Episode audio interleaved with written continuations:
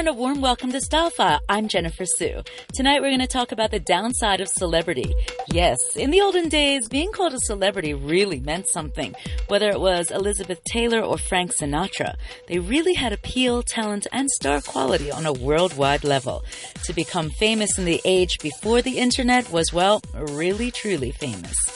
These days, the evolution of our celeb driven society, as well as social media and the internet, has had us gawking at Kim Kardashian's backside in Thailand or Justin Bieber's rants with the police. Look at Paris Hilton, Lindsay Lohan, Miley Cyrus, and Britney Spears. When they're up, they're up, but they're much more fun to look at when they're down.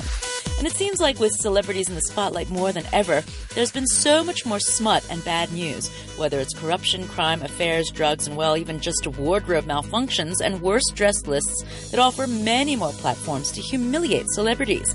The pressure is a lot to take in the spotlight. Look at the deaths of Philip Seymour Hoffman, Amy Winehouse, Heath Ledger, River Phoenix, L'Wren Scott, and Peaches Geldof. All gone too soon for various reasons from drugs to dieting.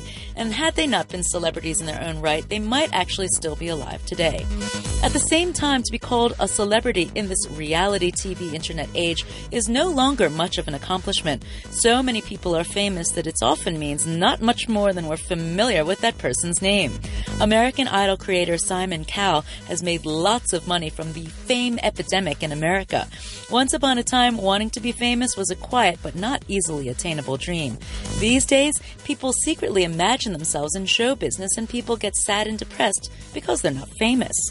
And the craving for fame where we can all take a selfie in a risque pose and post it on the internet for attention often doesn't go over well for many people who are made to feel as though we're relegated to live ordinary lives and social media with a mean comment or harsh criticism can destroy and depress us.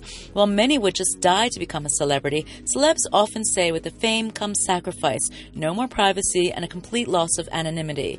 It might seem fun to go shopping with people recognizing you and stopping you for autographs, but then when it becomes day in and day out, every minute, every second, and people snapping photos of you picking your nose and posting it online to everyone's dismay, well, then you can see the drawbacks of fame.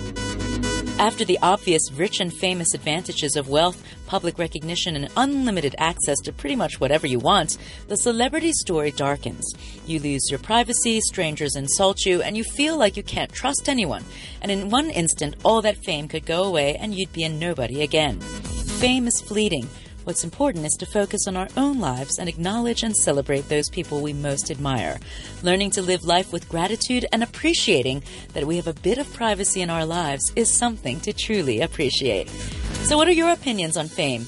Well, let us know by tweeting us at TeenTimeRTHK. For Style File, I'm Jennifer Sue. Have a great weekend.